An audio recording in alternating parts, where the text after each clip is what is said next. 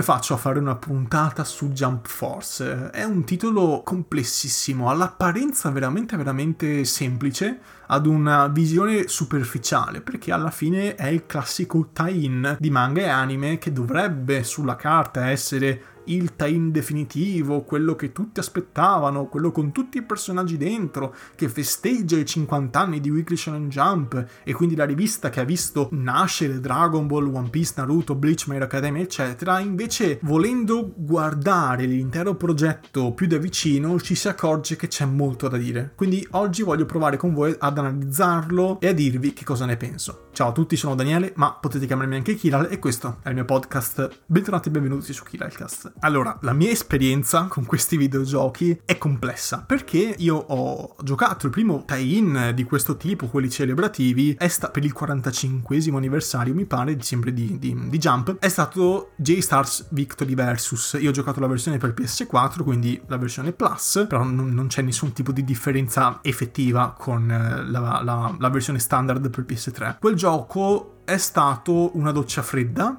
per molti, anche per me in parte, però nonostante la pigrizia con cui è stato fatto, eh, perché io vi ricordo che 5 anni fa c'erano robe come Naruto Ultimate Ninja Storm, c'è stato Budokai Tenkaichi 3 anche prima, quindi non ci sono scuse. Per fare un, po un buon picchiaduro tie-in ci vogliono persone capaci e ci vuole anche volontà di farlo, ci vuole un investimento che abbia senso e quindi ci vuole proprio l'intenzione di fare un piccolo capolavoro. Non c'è stata per, per J-Stars, e non c'è stata nemmeno per Jump Force, quindi partiamo da questo presupposto. Quindi eh, la mia esperienza con J-Stars è stata un po' altalenante, di trama non parliamone perché è qualcosa di pietoso da un punto di vista tecnico, grafico, estetico, funzionicchia, perché comunque PS3, PS4, non è che puoi farmi sti modelli un po' tutti uguali, tutti monoespressivi, è proprio un gioco cheap. Quindi alla fine io comunque sia quando ne parlo ne parlo con eh, un po' di, un, po' di nostalgia, nel senso che comunque è un gioco divertente, J-Stars è un gioco veramente veramente eh, divertente, macchinoso, legnoso quanto vi pare, però è comunque un tie-in che si lascia giocare. Questo Jump Force invece era un'altra storia, cioè mm, io mi sono approcciato a Jump Force eh, fin dal 2019, che è l'anno di uscita, con una curiosità viscerale, molto di più rispetto a J-Stars, perché c'era un comparto grafico assurdo. E qui lo dico, il comparto grafico continua ad essere assurdo, continua ad essere uno dei più carini, diciamola così, perché non possiamo dire che è bello e poi ci arriviamo, però è, molto carino è molto atipico e quindi ci si incuriosisce. Poi la, una delle critiche più grandi è, è, proprio quella al comparto grafico, però io vorrei un po' difenderlo perché ci sono dei pregi. In ogni caso io mi sono avvicinato, ho visto il trailer e ho detto wow, questa roba qua è assurda, cioè portare il mondo reale nel mondo dei fumetti, o meglio al contrario, il mondo dei fumetti nel mondo reale comporta anche una veste grafica così più realistica con l'Arial Engine 4. Ehm, io continuo personalmente a preferire il shading classico in stile Ultimate Ninja Storm, in stile One Piece eh, Burning Blood, One Piece Pirate Warriors. Io continuo a preferire quel tipo di cel shading lì perché secondo me si confà meglio a, alle storie narrate, ai fumetti. Non puoi fare una grafica realistica per ogni singolo tie devi, devi cucirglielo addosso, ecco. E Jump Force ha le caratteristiche giuste per poter vestire i panni di un gioco realistico di questo tipo. Però poi ci torniamo, vi ripeto. Quindi io mi sono avvicinato a Jump Force con molta curiosità fino al 2021, quest'anno, in cui l'ho comprato. Tra l'altro ci sono molto spesso degli sconti sul, sul PlayStation Store per quanto riguarda Jump Force. Io sinceramente vi consiglio di comprare almeno la versione deluxe con i personaggi degli LC. Ci sono due Season Pass, almeno il primo lo prenderei. Per questo vi consiglio la versione deluxe e non quella base, perché dopo un po' i personaggi sono sempre quelli. Quindi mi sono avvicinato e l'ho comprato con la volontà quantomeno di giocare un bel videogioco. Questa mia volontà, questo mio desiderio è stato rispettato, cioè questo gioco è un bel videogioco, è un videogioco divertente, più divertente rispetto a J-Stars a mio modo di vedere, perché ha un comparto grafico che riesce sempre a darti qualcosa, riesce sempre a stupirti sei sempre lì a metà eh, tra lo sbigottito e il, il, deluso quando si parla di comparto grafico. In me devo dire che c'è un buon 50-50, però ecco, vedere i combattimenti con l'Ariana Engine 4, combattimenti così spettacolari, così eh, esagerati, così appunto cartuneschi, con questa veste grafica, devo essere onesto, regala delle soddisfazioni. D'altro canto, però, visto che si tratta di un lavoro molto raffazzonato, ci sono delle pecche grafiche, non dico da studente universitario, cioè io credo che uno studente universitario che studia informatica, che studia, che, che studia programmazione e che sa sviluppare dei videogiochi, anche rudimentali, sa fare un lavoro migliore. E questa informazione ve la lascio, sedimentale. È una prima informazione, cioè da un punto di vista dell'ottimizzazione, questo gioco è terrifico, è probabilmente il gioco peggiore, sì, sto pensando, peggiore che abbia mai giocato almeno negli ultimi dieci anni anche peggiore di Bloodborne, eh? c'è anche Bloodborne all'interno di questi 10 anni, che mm, non è di certo ottimizzato bene, va a 30 fps quando gli va bene. Quindi capite anche voi che iniziavo subito, ma subito questa roba qua mi è, mi è, saltata, mi è saltata agli occhi. Vedi la prima cutscene, meravigli- meraviglioso, cioè io vi ripeto, da un punto di vista grafico proprio di quello che vedo, le immagini che mi vengono mostrate sono bellissime poi però queste immagini iniziano a muoversi, perché è un videogioco. E io lascio qui un, una piccola parentesi, Jump Force è uscito anche su Nintendo Switch. E chiudo la parentesi, io ve la lascio come informazione. Voi ogni tanto, quando parlo del lato tecnico, ripensate a Nintendo Switch, come una vocina da dietro che vi dice, oh, guarda che questa roba qua gira anche su Switch. Quando ci sono le cutscene ci sono dei momenti, dei momenti, che io vorrei dire che sono dei momenti isolati, ma non lo sono affatto, sono tanti momenti, sono troppi momenti in cui il frame rate si dimentica di esistere e tu inizi a vedere delle slide. È una roba, cioè, raga, sta roba è su PS4, su PS4, ok? PS4 voi se, se, voi vedete il filmato iniziale, vi basta quello. Andate su YouTube, filmato iniziale su PS4. Ci sono dei lag sulle cutscene pre-renderizzate, dei lag. Il gioco va a 5 fps, minimo. Minimo. 5 fps. Va da 30, non credo sia 60, va da 30 a 5, con una scioltezza. Ma la prima cutscene, ma Gesù, ma la vorrai far bene la, la, prima. Non ti dico tutte, non sia mai che ti dico di fare un bel videogioco, ma la prima cutscene in cui compare Freezer e il gioco lagga dopo i primi 6 secondi. Ma com'è possibile?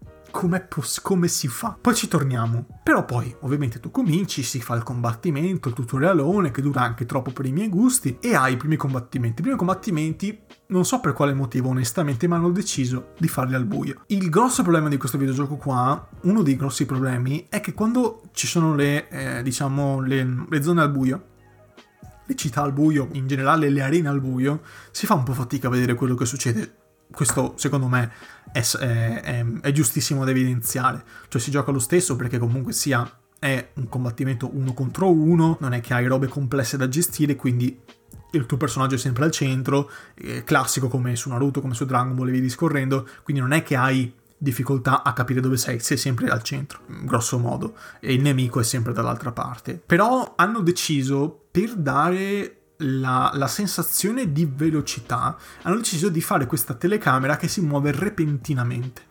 Il personaggio è velocissimo, tutti i personaggi sono velocissimi, tutti quanti, nessuno escluso, e tu hai questa telecamera che fa un po' fatica a starti dietro, a volte si perde, a volte traballa tutta quanta per farti sentire che sei alla velocità della luce. Ci sta come idea ci sta, però quando sei al buio arranchi un po', vinci lo stesso, il gioco si finisce uguale, date tranquilli, però ecco, lì c'è, c'è questa sbavatura, sbavatura che si aggrava quando il frame rate, anche nei combattimenti, cala, quando iniziano ad esserci troppi particellari, troppe azioni dinamiche e via discorrendo, il frame rate crolla, si vede proprio che fa fatica si vede che la PlayStation eh, grida aiuto, eh, non so per quale motivo, perché verosimilmente è ottimizzato male. Io qui la mia vocina e questa roba qua è anche su Switch. Pensate su Switch. Quindi il gioco è molto bello da vedere, però purtroppo lagga troppo spesso. E noi abbiamo due tipi di cutscene, perché voglio restare su questo, su questo tema qua, delle cutscene.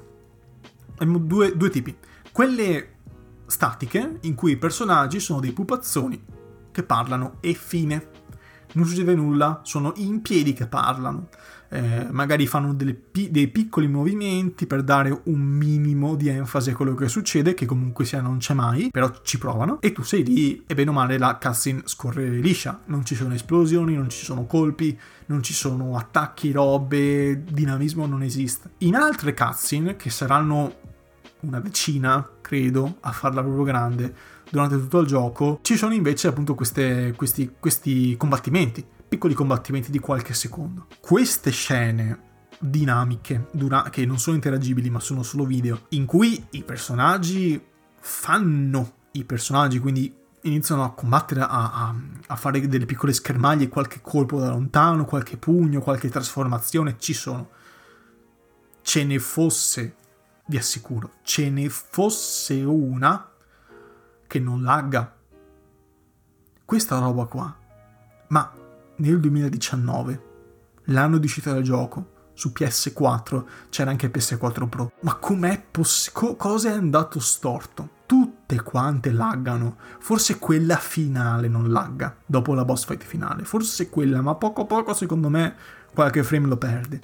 Tutte le altre sono delle, delle diapositive. Sono diapositive. È un PowerPoint. È un PowerPoint. Cioè, ti crolla il mondo addosso. Ma non dico dici vabbè sono magari delle scene molto complesse piene di particellari no no no zero particellari per tirare un pugno cioè f- fate finta no Goku arriva vola eh, va addosso a Freezer e tira un pugno sta roba qua va a 2 fps non c'è un particolare che sia uno, non c'è un movimento di camera che sia uno, è una scena linearissima.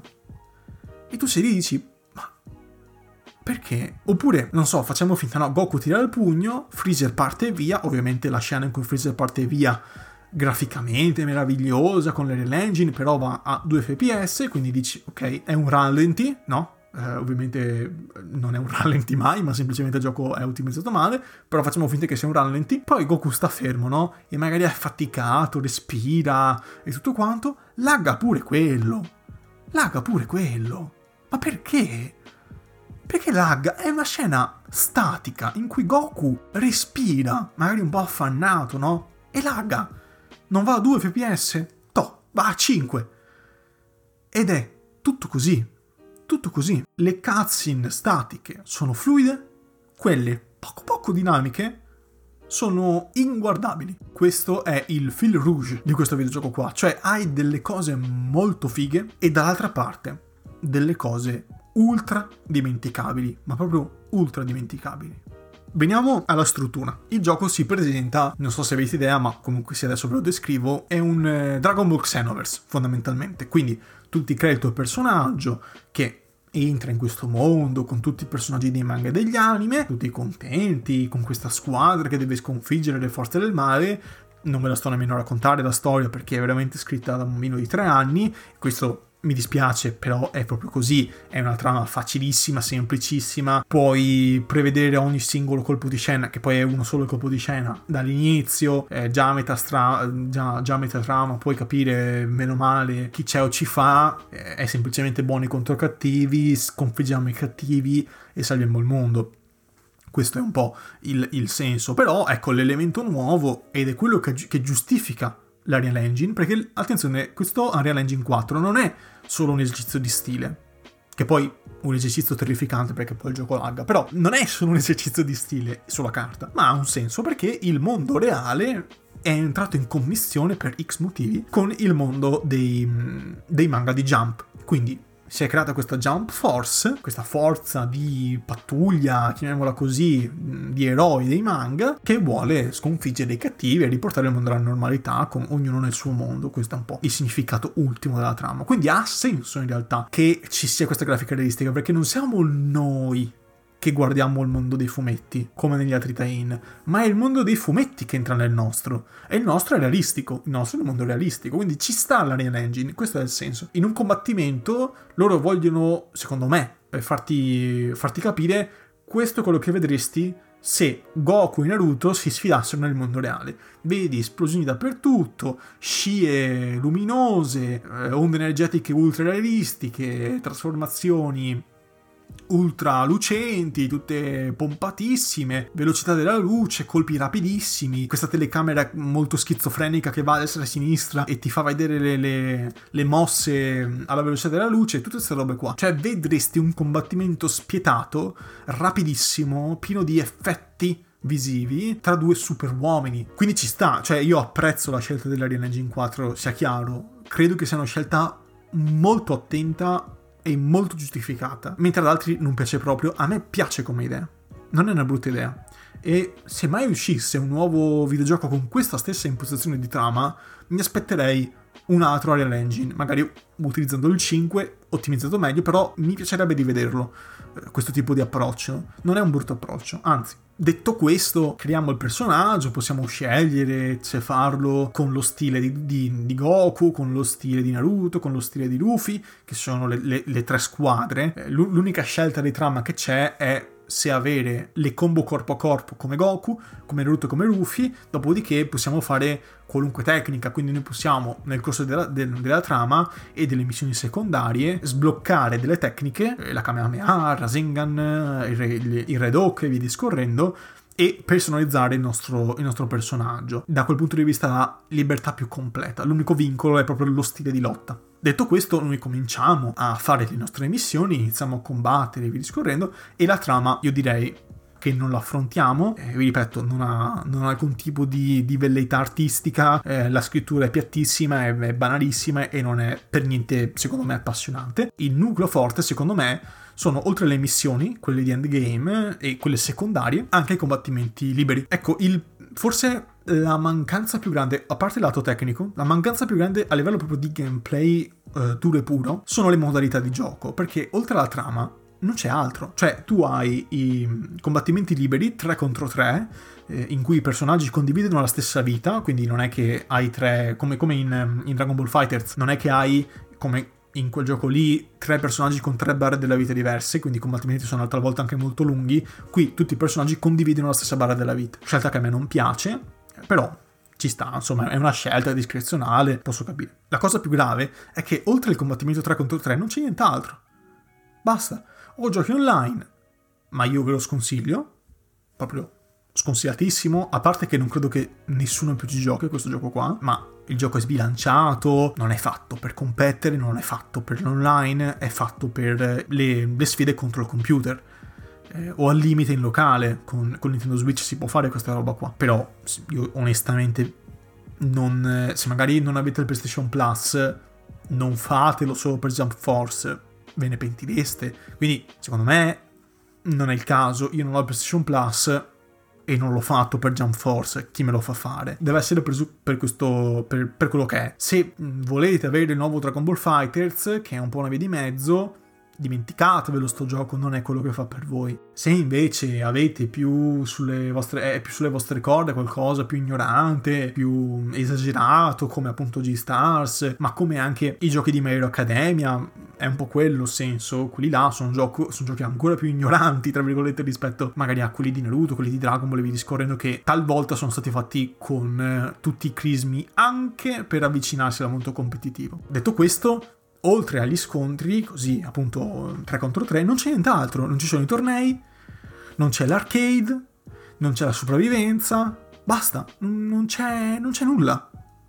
E, e, tu sei lì, una volta che hai finito le missioni secondarie, basta, il gioco è finito. Cioè è un, è un picchiaduro con una fine. È strano da dirsi, però è un picchiaduro che finisce. Non so, è una scelta molto discutibile. Cioè, questo titolo è stato fatto con il minimo sforzo possibile. È quasi un, un benchmark. Eh, sapete, no? Quei, quei o, me, o, meglio, un benchmark. Quasi è, è un gioco fatto ma non finito. È come se fosse stato lasciato a metà. Cioè, tu hai l'impalcatura di base minima, minima, minima per farlo funzionare e poi basta. È il minimo per, per vendere un gioco, secondo me. Cioè, meno di questo è invendibile.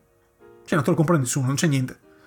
Eh, la trama è tirata avanti per le lunghe ed è lunghissima, è eterna, non vedi l'ora che finisca questa tortura della trama per togliere i segnalini sulla mappa che ti dicono quali sono le missioni da fare. Dopodiché basta, cioè, son ta- cioè le missioni secondarie sono tantissime, ad onore del vero, cioè sono veramente tante. Oltre al tutorial che può essere rifatto mille volte, ci sono le missioni chiave che sono quelle un, un po' di trama e un po' che ti servono per livellare, ci sono le missioni secondarie quelle là appunto libere, con varie difficoltà e poi ci torniamo sulla difficoltà, però di base, ecco, se uno magari vuole combattere liberamente, vuole farsi un torneetto, non lo può fare.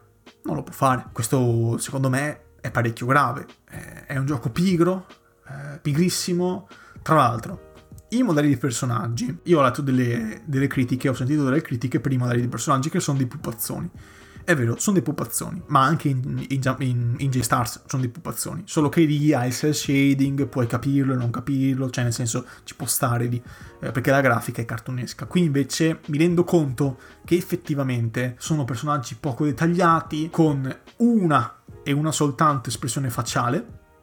Nelle missioni secondarie addirittura non muovono nemmeno la bocca, cioè stanno fermi, come nei giochi per PS1, stanno fermi, cioè non, non, non muovono le labbra, non, non deambulano, sono stuccafissi in piedi, pupazzoni in piedi e basta. E quindi posso capire che da un punto di vista tecnico, certo, quando si muovono nei combattimenti sono molto scenografici, tranne quando laggano, però quando effettivamente ce li hai davanti, sono in piedi, sono fermi, dici di, boh, sti qua non è che sono stati fatti proprio bene al 100%, si vede che sono personaggi fatti in 3 secondi, o meglio, magari non in 3 secondi, però fatti in rapidità. Poi c'è anche chi dice sono poco amalgamati perché appunto questa grafica qua non permette, in realtà non è questo, in realtà non è la grafica che non permette, cioè ci sta che i personaggi siano molto diversi tra di loro e quindi abbiano stili diversi. Eh, cioè Dragon Ball ha uno stile diverso rispetto a Kenshin Samurai Vagabondo, che ha uno stile diverso da Mero Academia e vi discorrendo. Quindi ci sta che alcuni personaggi siano molto diversi comprendo molto di più invece chi eh, dice alcuni modelli sono inguardabili. Questo è vero. Alcuni modelli di personaggi sono boh, terrificanti, non so come abbiano fatto a passare i controlli di qualità. Sono sincero, Midoriya, Deku di Mero Academia, il protagonista, ha degli occhi, ma una roba terrificante. Cioè, guardate in questo momento, no? Avete il podcast, lo mettete, chiudete l'applicazione, la mettete in background, andate su Google e cercate Midoriya Jump Force. È spaventoso, c'è una roba. Ma come è venuto in mente di fare sti occhi enormi? Che ce li ha, eh, mm, chiariamoci, nel manga ha quegli occhi lì, però non così enormi. Ma cosa è andato storto? Cosa, co- cosa hanno sbagliato? Com'è possibile? Oppure uh, All Might. All Might, che è nel primo DLC All Might sembra un cattivo. sembra un cattivo.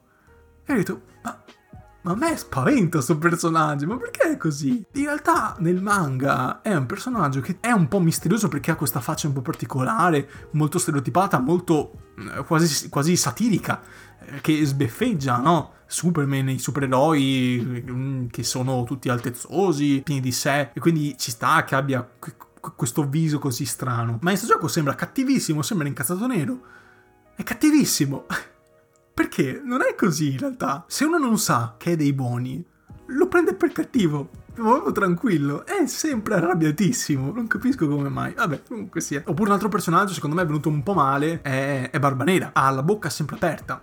Vi ripeto, quando non ci sono le cutscene fatte beni, be, benino, o meglio, quelle con tante animazioni, quindi i personaggi cambiano espressione lì talvolta per il 99% del gioco il personaggio ha un'espressione unica che sia contento, triste, arrabbiato, eh, deluso, mh, mm, gioioso, mh, mm, pieno di sé, distrutto, affranto, depresso. L'espressione è una sola, c'è Rufy che è sempre incazzato. Rufy è sempre pronto a prenderti a pugni.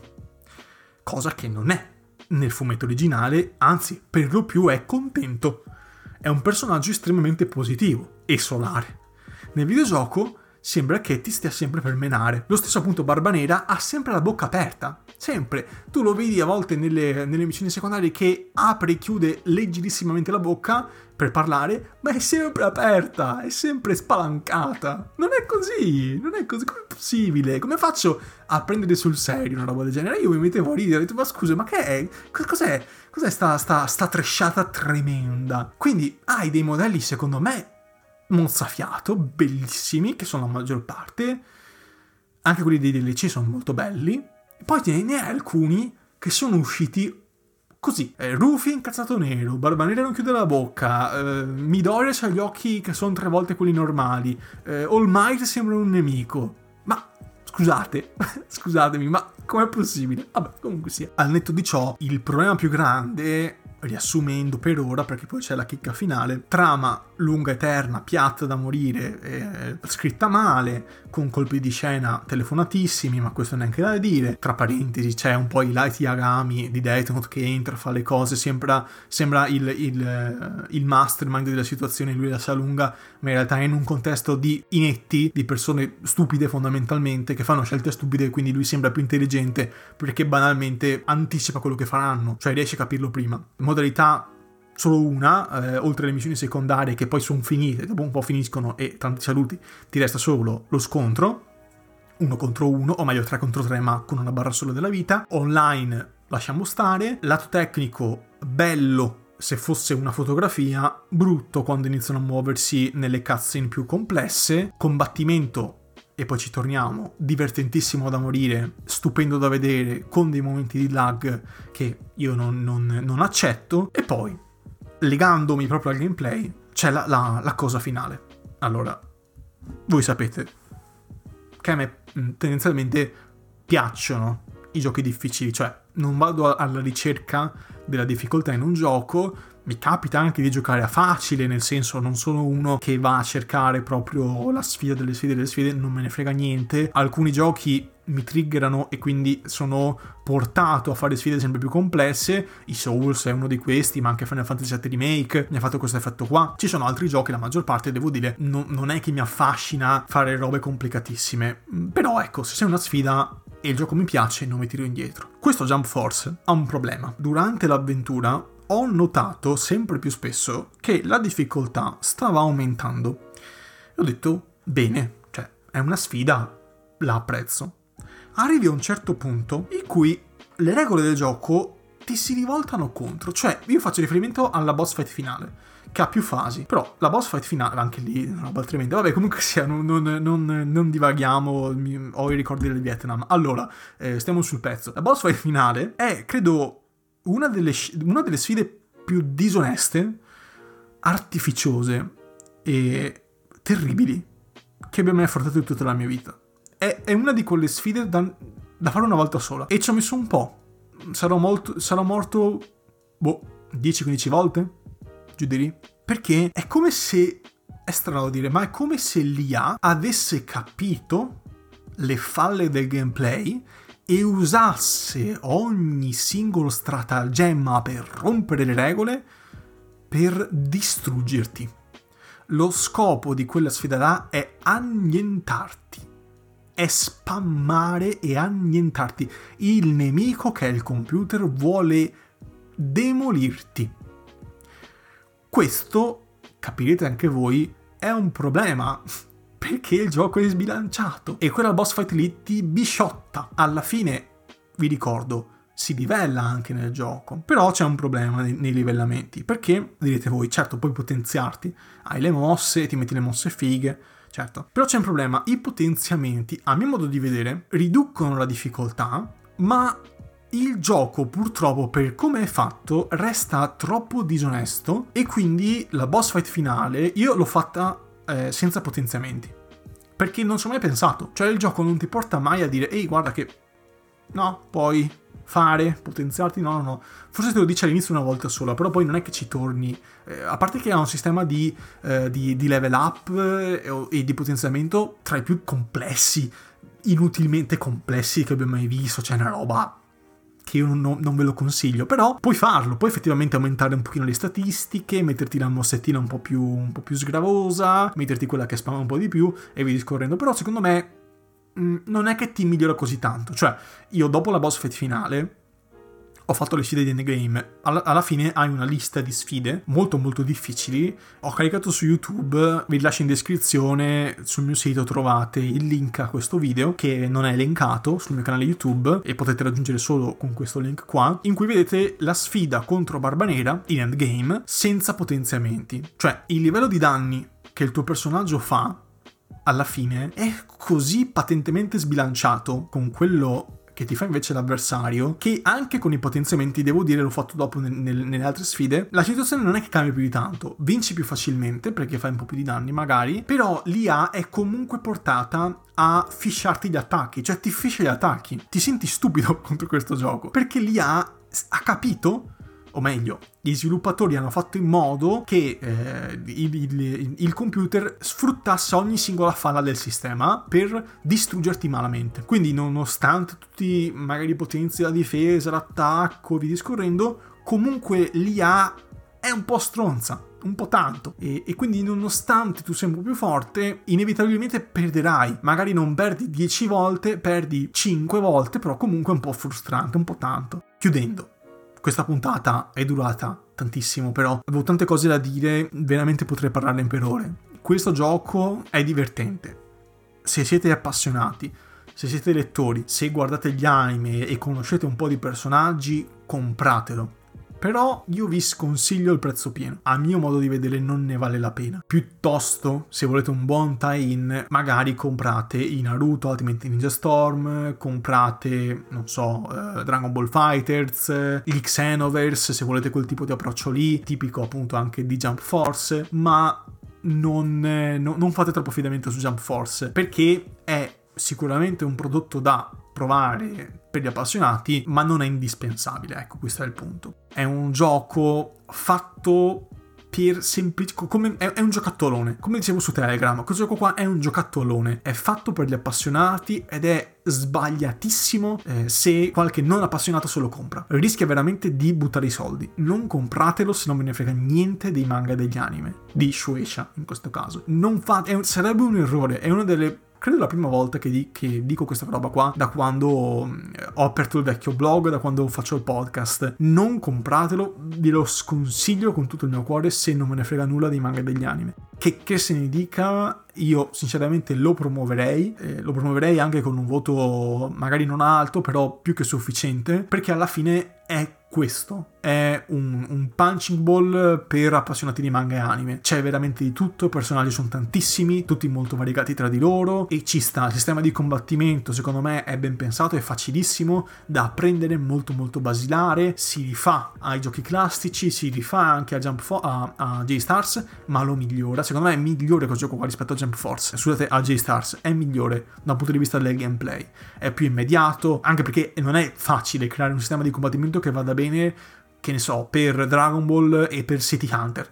Capite? È complicato, devi creare qualcosa che vada bene per tutti, quindi ci sta che qualcuno dica ma è strano vedere, boh, Rufy che si teletrasporta. Perché alla fine quando tu fai una combo poi il personaggio eh, scaraventa l'avversario lontano e si teletrasporta, tra virgolette, con la stessa animazione del, del, del, teletrasporto alle spalle e continua la combo. È strano vederlo per tutti i personaggi, perché qualcuno non, non, sa farlo nel suo mondo, ecco, nel suo fumetto di appartenenza. Però è complesso, capirete anche voi, creare un sistema di combattimento che vada bene per tutti. Quindi hanno scelto quello più eh, spartano, quello proprio più basilare di tutti, e così lo appiccichi dappertutto e bene o male ci sta bene. Con ciò detto, fatemi sapere cosa ne pensate. Vi ricordo che in descrizione c'è il mio sito con i miei social, Twitter, Telegram, per non perdervi gli aggiornamenti di Torre Quinte, tutto quanto quello che roto attorno al podcast e anche per scrivermi in privato, liberamente, dove volete, con i commenti del blog, dove volete veramente. E quindi fatemi sapere cosa ne pensate e noi ci sentiamo alla prossima puntata del podcast. Alla prossima!